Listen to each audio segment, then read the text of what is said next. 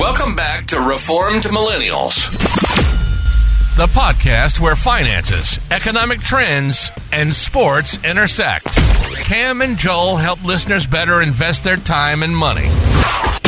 Also, it's important for listeners to understand that investing in equities, fixed income instruments, and or alternative asset classes involves substantial risk of loss. Any action you may take as a result of the information presented in this podcast is your own responsibility. The information in this podcast is presented as a general educational, informational, and entertainment resource only. While Joel is registered to provide investment advice, this podcast does not provide individualized investment, tax, or insurance advice, nor is it meant as a recommendation to any listener to buy or sell any specific securities or otherwise take any other form of investment action. This is an excerpt of the full legal disclaimer that's available on the landing page of this podcast, which includes whether Cam Pitchers or Joel Shackleton have any ownership or interest in the specific securities discussed in this podcast.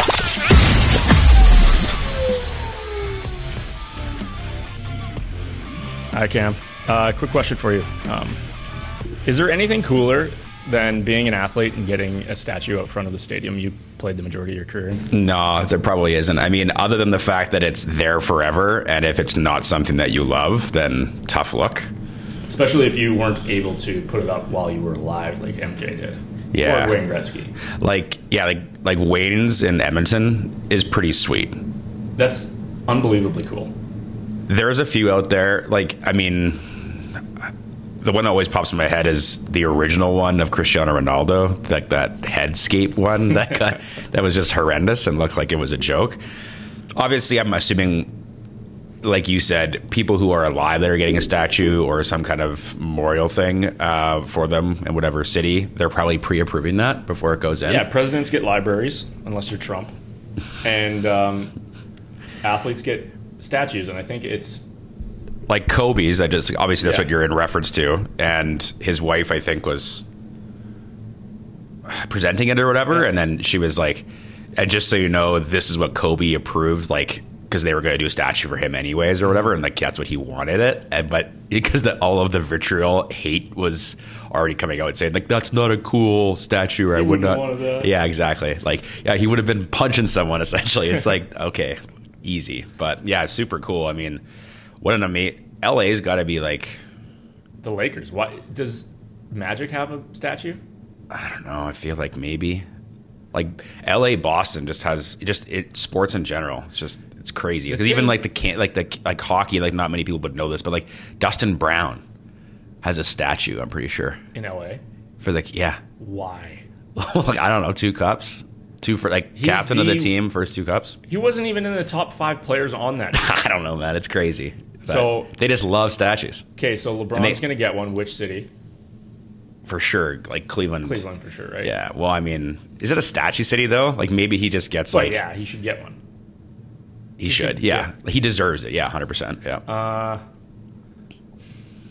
well, we're going to put a Connor one up, almost certainly.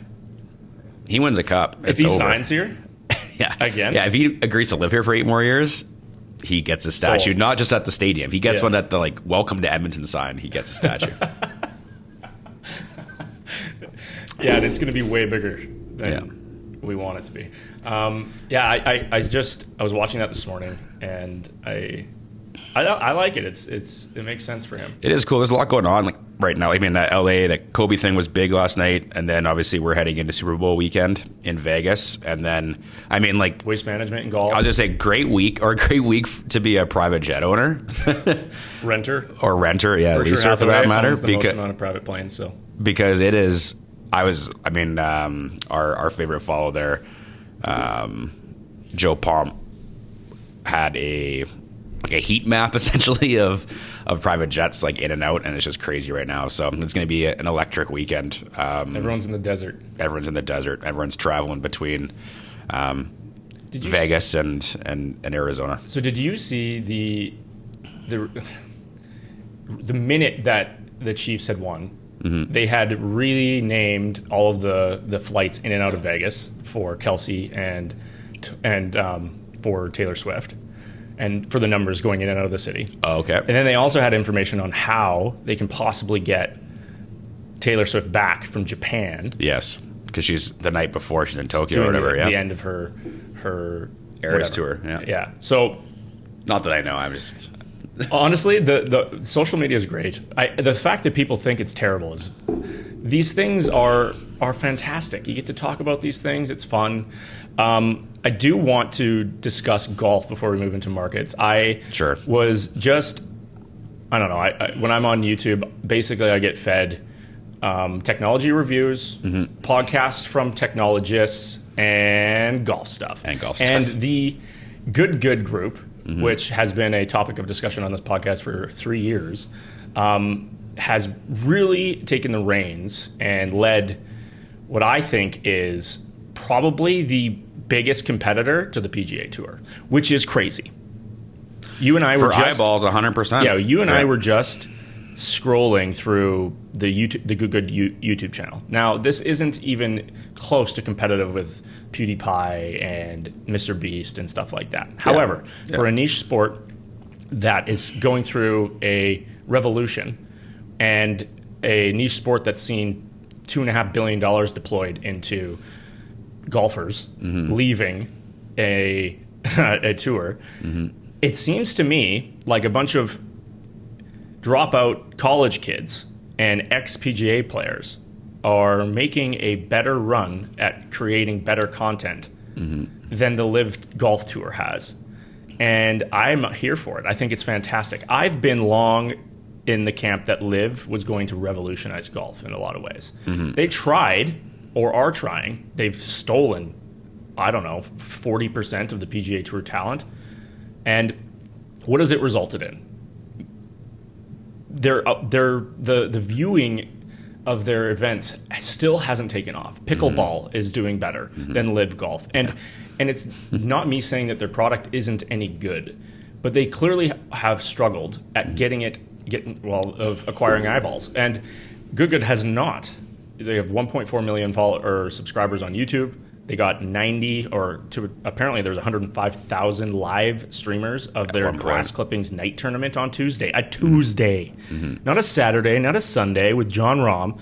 A mm-hmm. Tuesday with Garrett Clark, Yeah, a bunch of dudes. a bunch of dudes, Let's just call it that. and the Bryan Bros, Yeah. who I love them, but it's not. They just don't have the name recognition, right? No, there's no, there is no name. It's, it's they've built everything. It's all organic, which is like the, obviously the most impressive thing. They've been doing it for, like you do have a bunch of guys that understand the YouTube game. Clark's been doing I it think. for over a decade. Yeah, like they understand that they've or they've been investing in this a, lot longer than LIV has, for example, or whatever they've been. But the fact that it's not the it's not star power driven. It's just based off of them doing it every day, uploading every day, essentially becoming a part of people's lives Yeah. that have now led to this, which is like super impressive and super cool. And yeah, like that. Essentially, what Joel was referencing in regards to that grass clippings is like there was they decided to put on a live event, and this is their first time ever doing it in, and no one's really done it in the golf space before. Two man scramble. It was like I think four hours or five hours of live uh, live feed. So they did, I think, two thirds of it or half of it on YouTube, and then they also partnered with NBC Peacock to stream the second half, which then, then they were able to post yesterday to YouTube as well to, to watch the back end of it. If Promote you it didn't, Golf Channel. if you didn't, have, yeah, promote it on Golf Channel. So like, I mean, obviously they're that's their biggest next step. Like they've already, they're already starting to promo their next Open, which is super cool because they're they're looking into this and seeing how like this can be super profitable potentially, um, or at least from a you know growth perspective to get into that next echelon Who of eyeballs. It's it's crazy. Joe's versus Joe's is going to be Joe's versus Joe's. Yeah, that's good. so popular because it, it- that's basically what it is, with the exception of Wesley and, and George Bryan. You can relate, but I think at the end of the day, you do need to have, in order to become really big, you need to be a character too. Like you need to have like. I've heard a couple of interviews of these of some of these guys, like again, just on like a podcast or whatever. Well, Micah Morris made it, and he's not interesting. No, so but I mean, like again, but he's almost has like the the, the heel aspect. Like Does people, he? people hate watch him almost like just to comment on stuff. It seems like, but anyways, I, I mean that happens sometimes. I think to really make it big, you need to be interesting. You need to be putting on a show to some degree, and then obviously lots of people just let the production value of like what you're putting into your editing on your videos and mm-hmm. whatnot. I mean, like multiple cameras, having like shot tracers, like showing it, getting it as close to professional content as possible, but having that relatability factor mm-hmm. and the fact that it's like, I mean, as as good as PGA Tour and LIV like can be in terms of showing the game and trying new things, you're not inside the ropes. You're not standing next to the person thinking like, what are you thinking going through the shot? And like hearing someone it's like very relatable like hearing someone say like i have no idea what i'm doing or i am so nervous about hitting this shot mm-hmm. and i'm just playing against my buddy like in a money game for 100 bucks but like i'm i'm gonna skull this over the green yeah. and it's like but going through the having that live discussion over anything i think is is so relatable and, and mm-hmm. makes people attached to it whereas again with normal golf not that it's not still intriguing i love watching you know Sunday back nine and, and seeing something come down to the you know a nail biting finish. That's awesome, but it's just not you don't get that. You still never get that same connection because and you're never going to because those guys are never gonna at least at this point never gonna let anyone like be talking to them going down the 18th fairway yeah. to win a tournament and you don't get that same kind of connection with with the golfers is that there's that level or that brick wall that's up there no completely agree with you but I, I mean obviously probably no one listens to this from there but shout out them that was amazing hundred that like that is so cool to see. Obviously, they probably have a lot of improvements to make, a lot of things they want to change. I only I only tuned in for like twenty minutes, but I was like, to think that they were making trick shots in their backyard like three years ago, and um, like I mean, well, I mean, like, but not. I mean, they were still doing it three years ago, and yeah. now they're and now they're doing live Big events, events where you're getting in. I'm in all likelihood, I'm assuming that that video will gross well over, you know, two three million views at the end of the day. Yeah. So pretty cool. This ain't no hobby for these guys anymore. Ain't no hobby. And, um, I, I, I, and that's kind of where I wanted to, the angle I wanted to take. And this is, you know, when I was a kid growing up, the idea of getting into golf as a profession was a pipe dream, mm-hmm. unless you were going to make it as being a professional and I mean in the sense that competitive pro- professional, sure. not a professional, like a professional golfer, not a golf professional. golf professionals now are even making a little bit more money. Like mm. the demand for private golf courses and for private clubs, I think, is also an extension of the popularity of the sport, and just even the dynamic of the of our society. Mm. Right now, you have a, a demand for personal interaction because we've lost a lot of that with work from home, with the the dynamics of, of our you watch movies at home, you don't leave your house, you can you can do a lot of your life there, and we've lost that community in many ways, and we're regaining it with new clubs, new sports, and it's being redistributed out. And I think the demand for that is quite clear. You can see it in our city, you can mm-hmm. see it in other cities. When you look at the outrageous costs to get into private clubs in the United States, mm. you can tell that there's a ton of demand here. So now there's a lot of job opportunity. Mm. When you think about what a typical professional golfer, director of golf at a private club makes, most people would be like, what does it make, 80 grand? No, three times that. And that's interesting. For anybody who is in their man, I wish I was better teens, at golf. 20s, well, um, you don't even have to be good. You just have to be know what you're doing, right? And um, there is now opportunity there. Whether you want to go and work for Callaway and be a rep, or if you want to think about getting into the sport, there's many, many ways where there's actual money to be made, and that's super exciting. I feel like when I was a kid growing up, teens, I was kind of an outsider golfing, and then into my 20s, all the hockey players who didn't make it, literally everyone I know, um, decided golf was the sport for them. Mm-hmm. They've now converted, mm-hmm. and that's in many ways how we connect. But over the last five years, you've seen these because of technology, it's opened up the space to make it more popular mm-hmm. of a sport. And you could see the interest in other team sports perhaps bleeding and it being gained by these individual sports like tennis and and F1 and golf. So it's very interesting. It is. Yeah. Am, so it's been a seismic shift for sure in terms of eyeballs and and where people are spending their time yeah, doing those things. So so let's let's jump into a market update, Cam. Mm-hmm. It's been a I would call a transitional week where we mm-hmm. were seeing new all time highs today, new five thousand on the on the S and P 500. Woo, woo. Great. um, the Nasdaq again up four four and a half percent for the year. You see a number of individual stocks that are doing very well, but the mm-hmm. breadth of the market is starting to deteriorate. Where you're your new all-time highs list is starting to fall apart. You have very large successful businesses carrying the indexes while the rest of the 495, 493 whoever you want to include in that S&P a, conti- 500 group. a continuation of what we had discussed before. Yeah, because this really started to happen actually in December. Right. And now it's continued. And I believe there continues to be a headwind to equity prices and them continuing to grow. Hmm. We are seeing a stubborn GDP number, which is good. That is what we need to see in order to drown out our debt issues.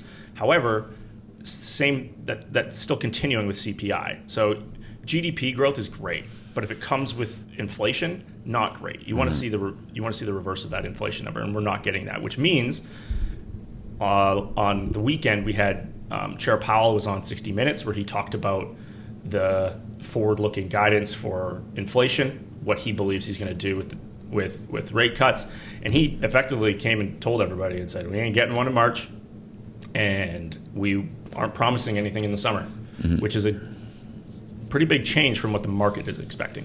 So, what does that mean? A lot of the participants in the market are selling off because of it. So multiples are contracting because of this, and you have earnings season. And earnings seasons where you're getting a lot of carry. You're, you see Meta that absolutely blew the doors off, Yeah. and they're continuing to grow at a 25% annualized clip. You have a reinvigoration of their um, their ad load. They're, they're starting to to produce better returns on on people's advertising. They're stealing from a lot of the other advertisers across the business. Everyone's going there. Same thing with Google and YouTube more specifically. And I think that combined with AI investment, with with Nvidia going from I don't know, five hundred billion dollar company a good 16 months ago to now being worth 1.8 trillion, worth more than Amazon and Google. Absolute wild, mm-hmm. and that is carrying our Yeah, say, say that a year ago. Oh, it's What do you- insane. yeah. Who I would mean- have thought that OpenAI and the advancement that we, well, I would say the product that we got that people actually resonated with and were, were like, oh boy, Yeah. this is real. That drove over, I would say, two, two and a half trillion dollars in market cap value just with one product. It feels like OpenAI's ChatGPT was an iPhone moment in so many ways. For sure, Where it yeah. created an unbelievable amount of value. So what does that all mean? Basically, what I'm saying is, is I think over the next six weeks, we're going to get a few things. We're going to see a continuation of investors questioning mm-hmm. where interest rates are going, a continuation of concern over the election in the United States. It's I don't know if anyone was watching CNN last night, but Yeah. it's pretty clear that Joe Biden's going to get pushed out and he's not going to be running. So I mean, that, that is today's story. Yes, that's yeah, correct. And who knows? Let's, that- let's let's let's just say the takeaway is no one knows what's going to happen. But that's bad for markets. When you 100%. don't know, Oh, I markets agree. love and for the last six months, the market has been like, nah, Trump's winning. And that's predictable. So you get a continuation of the tax cuts that he put in in 2016, 2017. You get a whole bunch of things that you can expect or at least understand. Mm-hmm. Uh, tariffs, all that stuff. You've seen um, Eu- Europe and more specifically China struggle because they're like, oh boy, Daddy Trump's coming back. And that's bad for these things, but good for these things. Mm-hmm. Now you get a Biden who's leaving, or at least it sure seems like he's going to, which gives you a question mark. Before we had two lame duck presidents that were running, and at least you you could predict what was going to happen. Now you have an unknown. That is bad for market prices. So that's one problem. What what uh, inform our listeners and me for that matter? What was the takeaway on like what's the? Did they just say that he's not fit, or were we talking well, their reasoning because he just had that. I don't know. There's some sort of issue with him. Some sort of document problem. Same thing as Trump has. Democrats don't get away with doing bad things as well as Republicans do. And their argument for why he's not guilty Mm-hmm. is mental deterioration, which is not going to fly well. Like Yeah. if your if your defense in court is that you are he forgets a lot of forgets things. things, is not great for running for president, which mm-hmm. means if that is true and that mm-hmm. comes to light more publicly, mm-hmm. they're they're clearly pulling him out and they're going to run somebody else. Is this is this going to lead into? I don't. We don't need to get into the conspiracy theory hole, but um, I think I, what I was reading, yet like three or four weeks ago, was this is all set up for an Obama to get back in. oh, could you? Uh, can he? I don't even know the rules around that. No, no, no, no, no. Oh, not. Barack. Yeah, exactly. Oh. Um, that's going into the like deep, deep uh, conspiracy hole, so we don't need to do that. But like, I mean, just the fact that this kind of, I mean, that stuff, the conspiracy stuff's always everywhere on Twitter if you want to find it. But the, I think the amount of uncertainty is only going to increase in the next, like in the short term here, mm-hmm. because of what you're saying. Like, I mean, obviously, we still have Trump's won Nevada yesterday with no other people running against him, and he has how many indictments oh, on the oh. East Coast? Like, I mean, what an unprecedented like thirty or yeah. sixty or something. Yeah, like if you take a step back, I just mean, like, I think I we had chatted about this before, but just thinking about what the presidential election meant in our childhood and what it looked like and the structure of it. I mean, even obviously, and to a smaller degree, even um, our elections here in Canada and what they look like now compared to 20 years ago. Like, I mean, it's just it's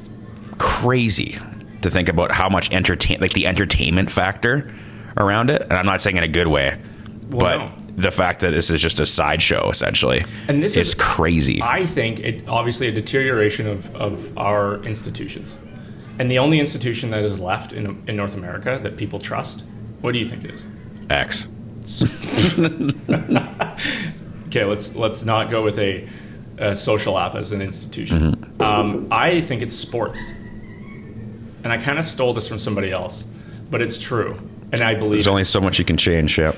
I think sports outside of the NFL. I mean, obviously, conspiracy. Taylor Swift getting right. to the Super Bowl, but right, people want to say it's rigged, but it is the only thing we trust. We trust athletes. We tr- trust the meritocracy of sport. Mm. We mm-hmm. trust the rules around it. While yeah, sure, we question them, and we think some of them should change, and oftentimes they do change. the The reality is, is that the world doesn't trust anyone besides the outcome of sports. and even that we're starting to question. But I think that that's why it's such an important institution. It's the reason why it's like it's ever growing and it continues to be the apple of all media's eye. And it's a driver. Um, yeah. Which again, I don't. We, we haven't even discussed the, the, the new deal between the ESPN and all those other properties. Mm-hmm. Maybe we'll talk about that next week. But yeah. I think moving on from like this market update that I'm referring to into yeah. what I how I think. Yeah, the, sorry for railroading. No, but. no, all good. The the things I wanted to talk about regarding Trevor Tombe and the Hub and what mm-hmm. they've been posting recently. Obviously, if you've been listening to this podcast for a couple of years, you know I love Trevor Tombe. I think he's a great writer, very balanced. He's out of Calgary, and he posted on X, Twitter, a few thought-provoking things for me, mm-hmm. and it's about and most of them really hit on the real issues in Canada, and one being resource investment mm-hmm. and trade with the United States. And if you're voting for the federal position, so for our prime minister, I think it's really important when you're lo- looking at Justin Trudeau's track record and you look at um, all the other provinces that he affects. Many think that he has control over our healthcare system, that he mm-hmm. has control over our, our resource exports, that he has control over education, that he is the all powerful. And it's actually not how our federation is, is distributed. Mm-hmm. Our provinces have significantly more control than most voters give Justin Trudeau credit for, sadly. yeah. They, they ascribe all problems to him. And where they should be concerned is trade deals with other nations, with mm-hmm. our, our for instance, we the Conservatives just voted down the the package for the for the Ukraine. Mm-hmm. Things like that. That's where our prime minister has a lot of impact. Yep. Obviously, that is tough to, to think about in a vacuum, but when I think about resource investment and seeing how it's dropped off a cliff, why is that? It's probably because of how we talk about it, right? Mm-hmm. I think that that needs to be addressed moving forward. Mm-hmm. It's very concerning to me that our largest export as a contributor to our economy is something that we're underinvesting in. And for what reason? I mean, many people will say it's it's it's because of climate or carbon concerns. I, I'm not mm. so sure that's what it is. Maybe that's partially it, but that's something we need to, kind of, to, to fix. But number two, and it's something that's becoming much more popular as elections come up in the United States and in Canada, we talk about trade deals. And you know Donnie Trump's going to be talking about trade deals. That's all he talks about deals, deals, to deals, deals. And if he's going to renegotiate the Canadian um, trade agreement. That is a problem for us. Mm-hmm. Why? And this was a great um, a great article from Trevor too, and it's it's titled "Is Canada betting too much on the U.S.?" And when you start to go through the article itself, he refers to the relationship we have with, with the United States. Everyone thinks that it's it's mutual. And sure, we are the United States' largest trading partner. And mm-hmm. the United States is our largest trading partner. But relatively, it's not that big of a deal for them because everyone is a huge trading partner of the United States. Whereas in Canada, we don't have that. And very recently, we had a pullback from the UK where they are no longer in trade talks with us because of our our um, tariffs on cheese. Mm. Our Liberal government has taken it upon themselves, and same with the Conservative government pr- prior to Justin Trudeau, to protect our dairy farmers because they are large voters and they are predominantly out of the Quebec region. Mm-hmm. And that's a very important group to make happy. But we have like 250 plus percent tariffs on cheese. So now they're not talking to us anymore. Mm-hmm. It's the same thing with the United States, and we're protecting dairy farmers. It's such this tiny little niche portion of our economy that we are obsessed with, or we're not getting trade deals done because of. Mm-hmm. And that is a huge issue. Alberta exports 52% of our GDP ish, within 5% of that, to the United States. If you look at each state, and there's a chart of this in the article, if you look at each state, in the United States. The largest trade partner as a percentage of their GDP with Canada that they export is Michigan, and it's seven. That's or seven or eight, something like that. To that's, be fair, there is fifty states, right? Mm. but that's but that's still a problem, right? Mm. And if we think that we're going to get some fantastic deal because of the, the multitude of wars going on across the globe yeah. with the United States, I think we're probably in for a rude awakening because they just don't care. And that's a problem. When you're dealing or trading with somebody who doesn't care, it's yep. very difficult for them to not win that negotiation. So we need to consider our relationships with other countries and diversify. And that's what Trevor Tombe's trying to say. We love the United States um, because of what they provide for us. Mm-hmm we need to diversify bad. We've been talking about diversifying our economy forever.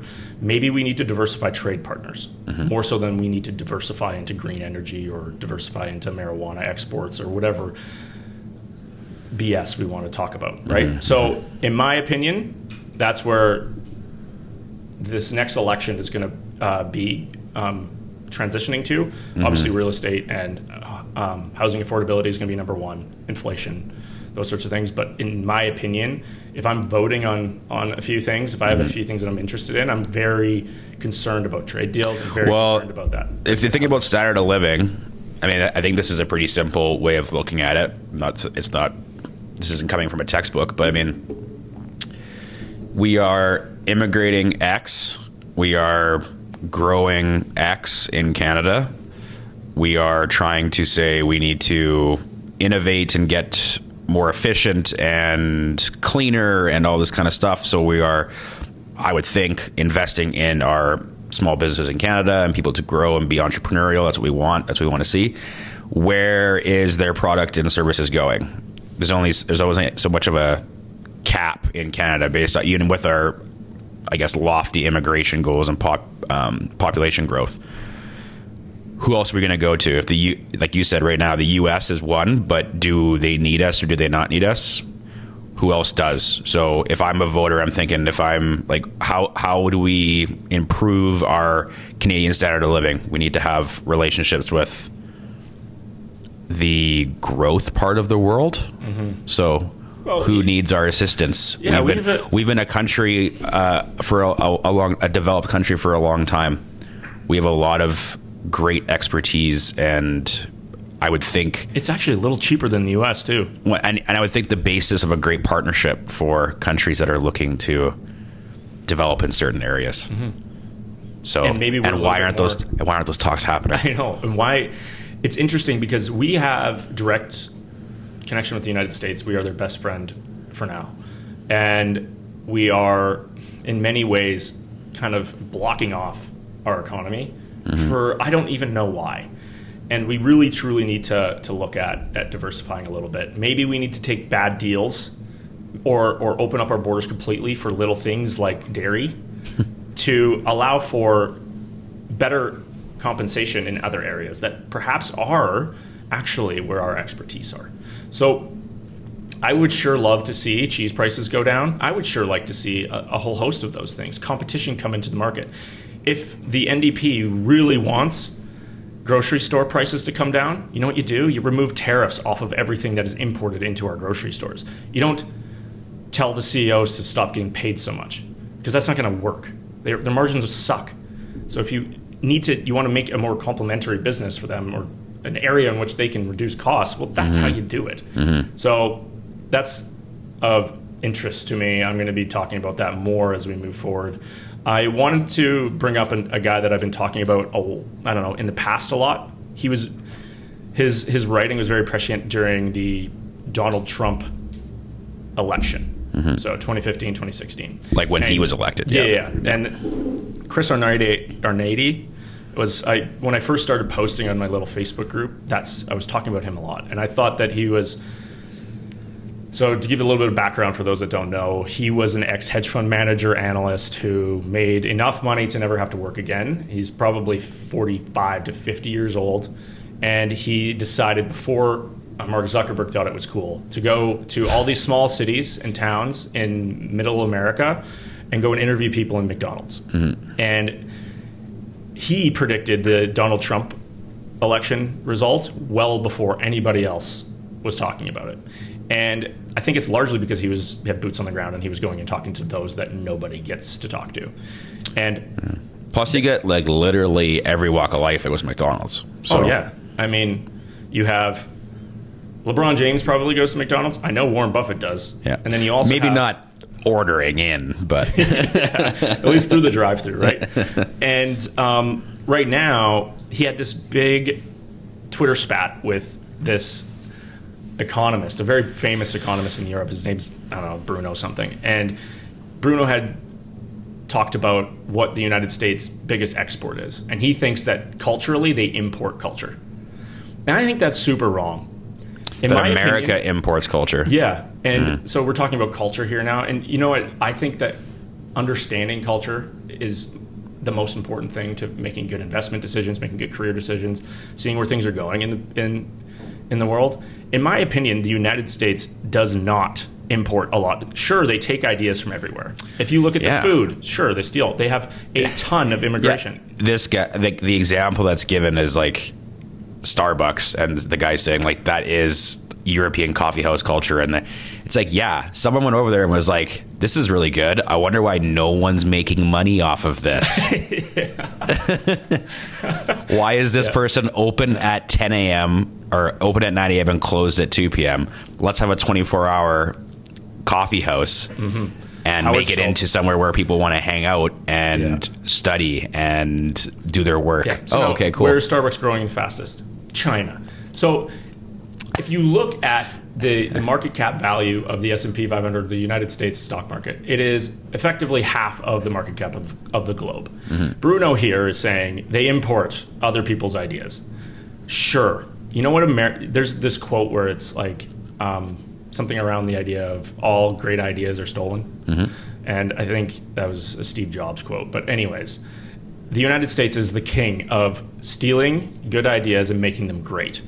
And I believe their biggest export right now is hip hop culture mm. and its impact on the rest of the globe and how they how they um, dress, how they um, consume, and not just clothing and, and and those sorts of things. I'm talking food, cars, services, lifestyle, and there's nobody further ahead than generally hip hop.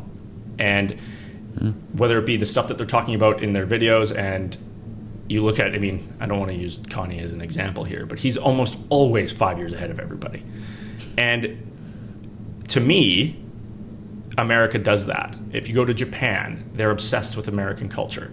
If you if you go to China, it's the same thing. What did they export? The, the NBA. It's the biggest sport in their country. They don't even have a national league or team.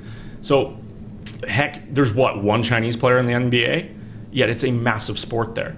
I think that this exporting of culture and versus importing of culture is just so wrong. Yeah, I, I mean, I just think it's essentially one of those things where one feeds the other, mm-hmm. and like then like it doesn't matter if you're. I mean, I guess if you want to go to original thought, then I guess not. But how many more original thoughts are there out there?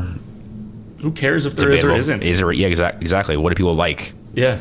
Exactly. what, so what can I incentivize to make this better and and work out? So yeah, I, I, I think America has or Western civilization has been able to continually improve on the things that we've been spending our money on for a long time. Mm-hmm. And the US and US companies have done it the best. Yeah, the, So- the best. What are the largest exports or for the United States is actually pharmaceutical drugs because they do Mm. almost all of the innovation, with the exception of one, the Ozempic drug that is on fire right now. So I thought this was interesting. I think it's very telling, and I believe that we are just on the. It's just the tip of the spear. It's just the tip of the the iceberg at the moment. So I'm going to quote the Financial Times here. Danish drug maker Novo Nordisk has been surprised by the readiness of European consumers to pay for weight loss drugs from their own pockets. As the region's largest company invests in new supply to meet runway demand, the company's weight loss drug Wegovy and diabetes treatment Ozempic powered it to record sales in 2023 and a current market capitalization of 508 billion. So obviously, very large company. Um, but to me, the most telling portion of this is that in a single-payer healthcare system, where people are not used to paying for drugs at all, they mm-hmm. don't pay out of pocket. Yeah.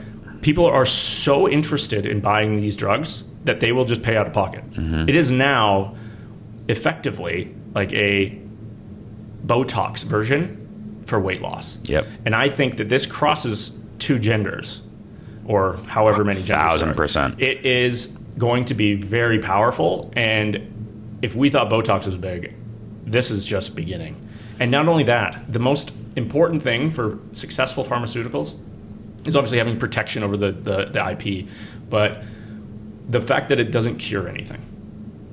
Yeah. So the- Totally. the, problem with Gilead and the, their Hep C drug was that it cured Hep C.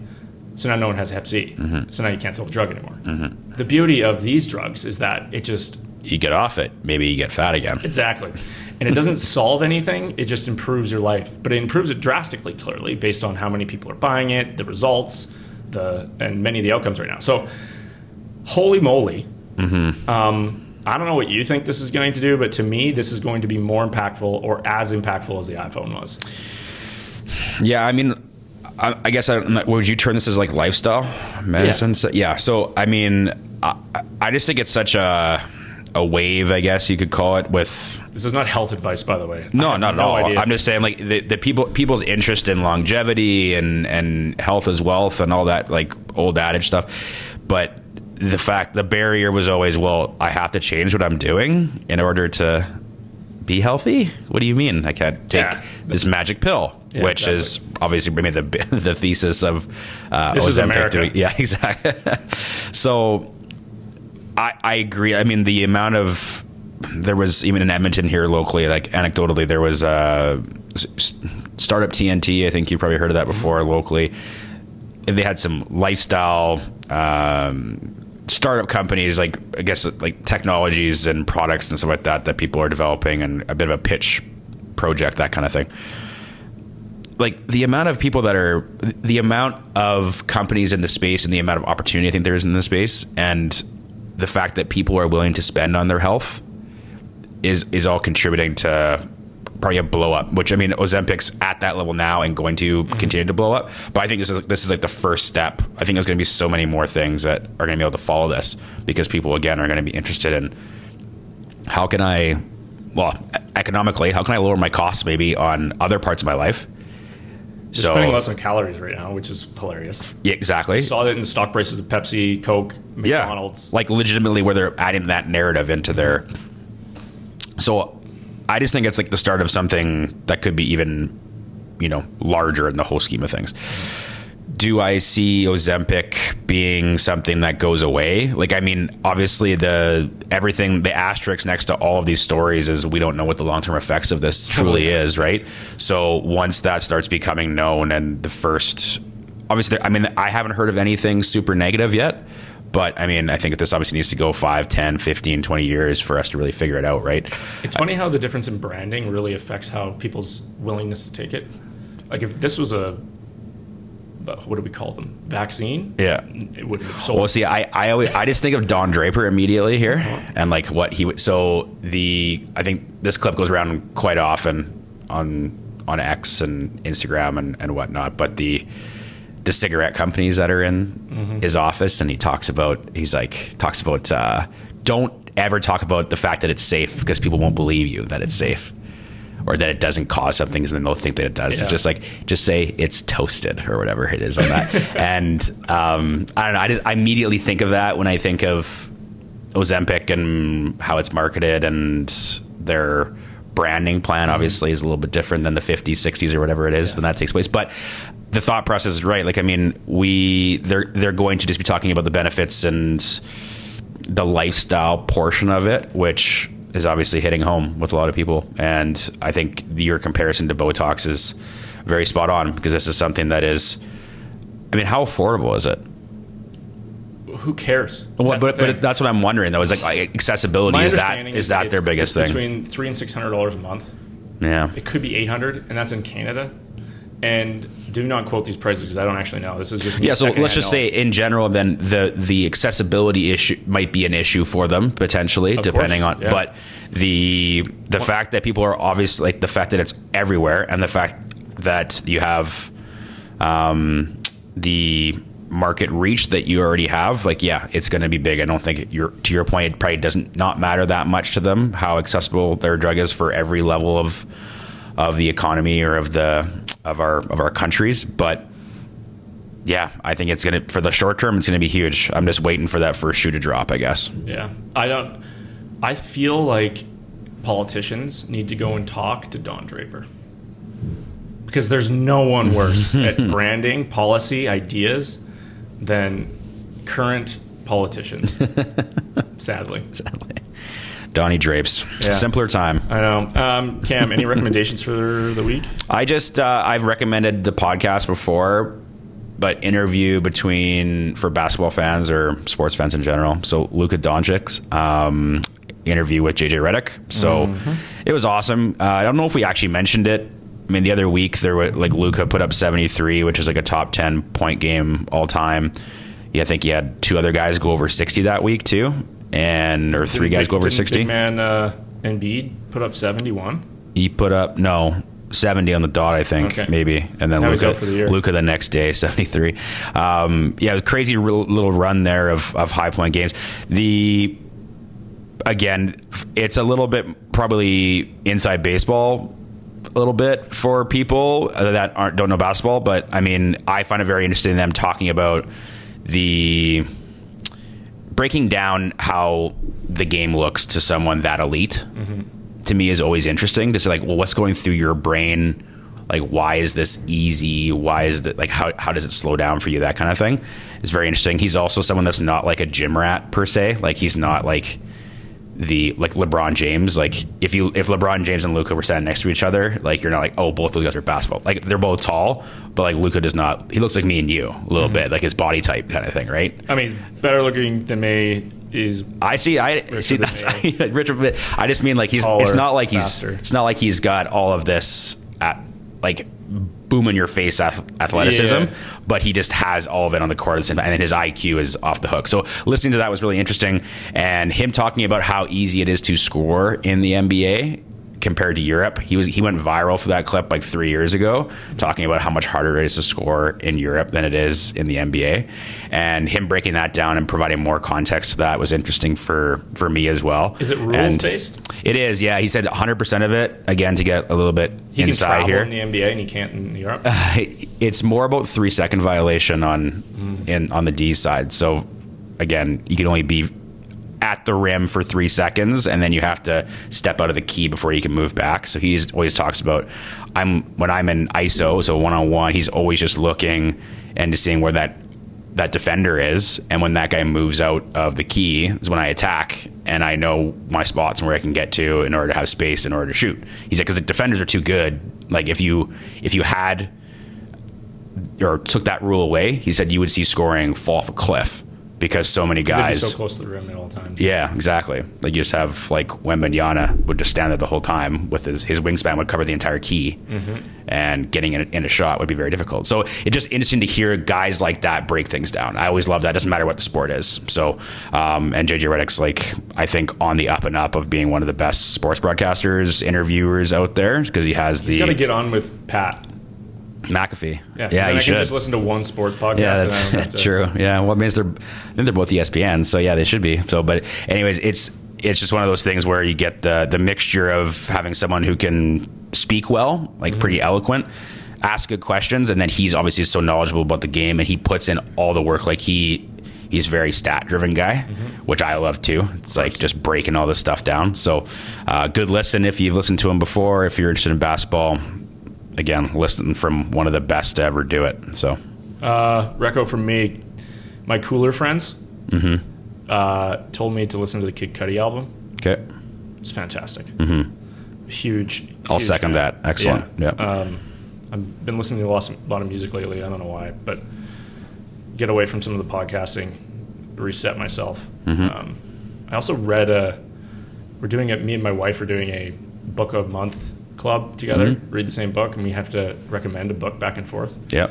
So I'm gonna put it out to the audience if I could get a better recommendation for her, so that she actually likes what I gave her. She's like, Joel, this guy's a horrible writer. She's like, Joel, this has way too many pop up pictures in it. There's no words. um, yeah. Anyways, I uh, we'll see you next week. Sounds good.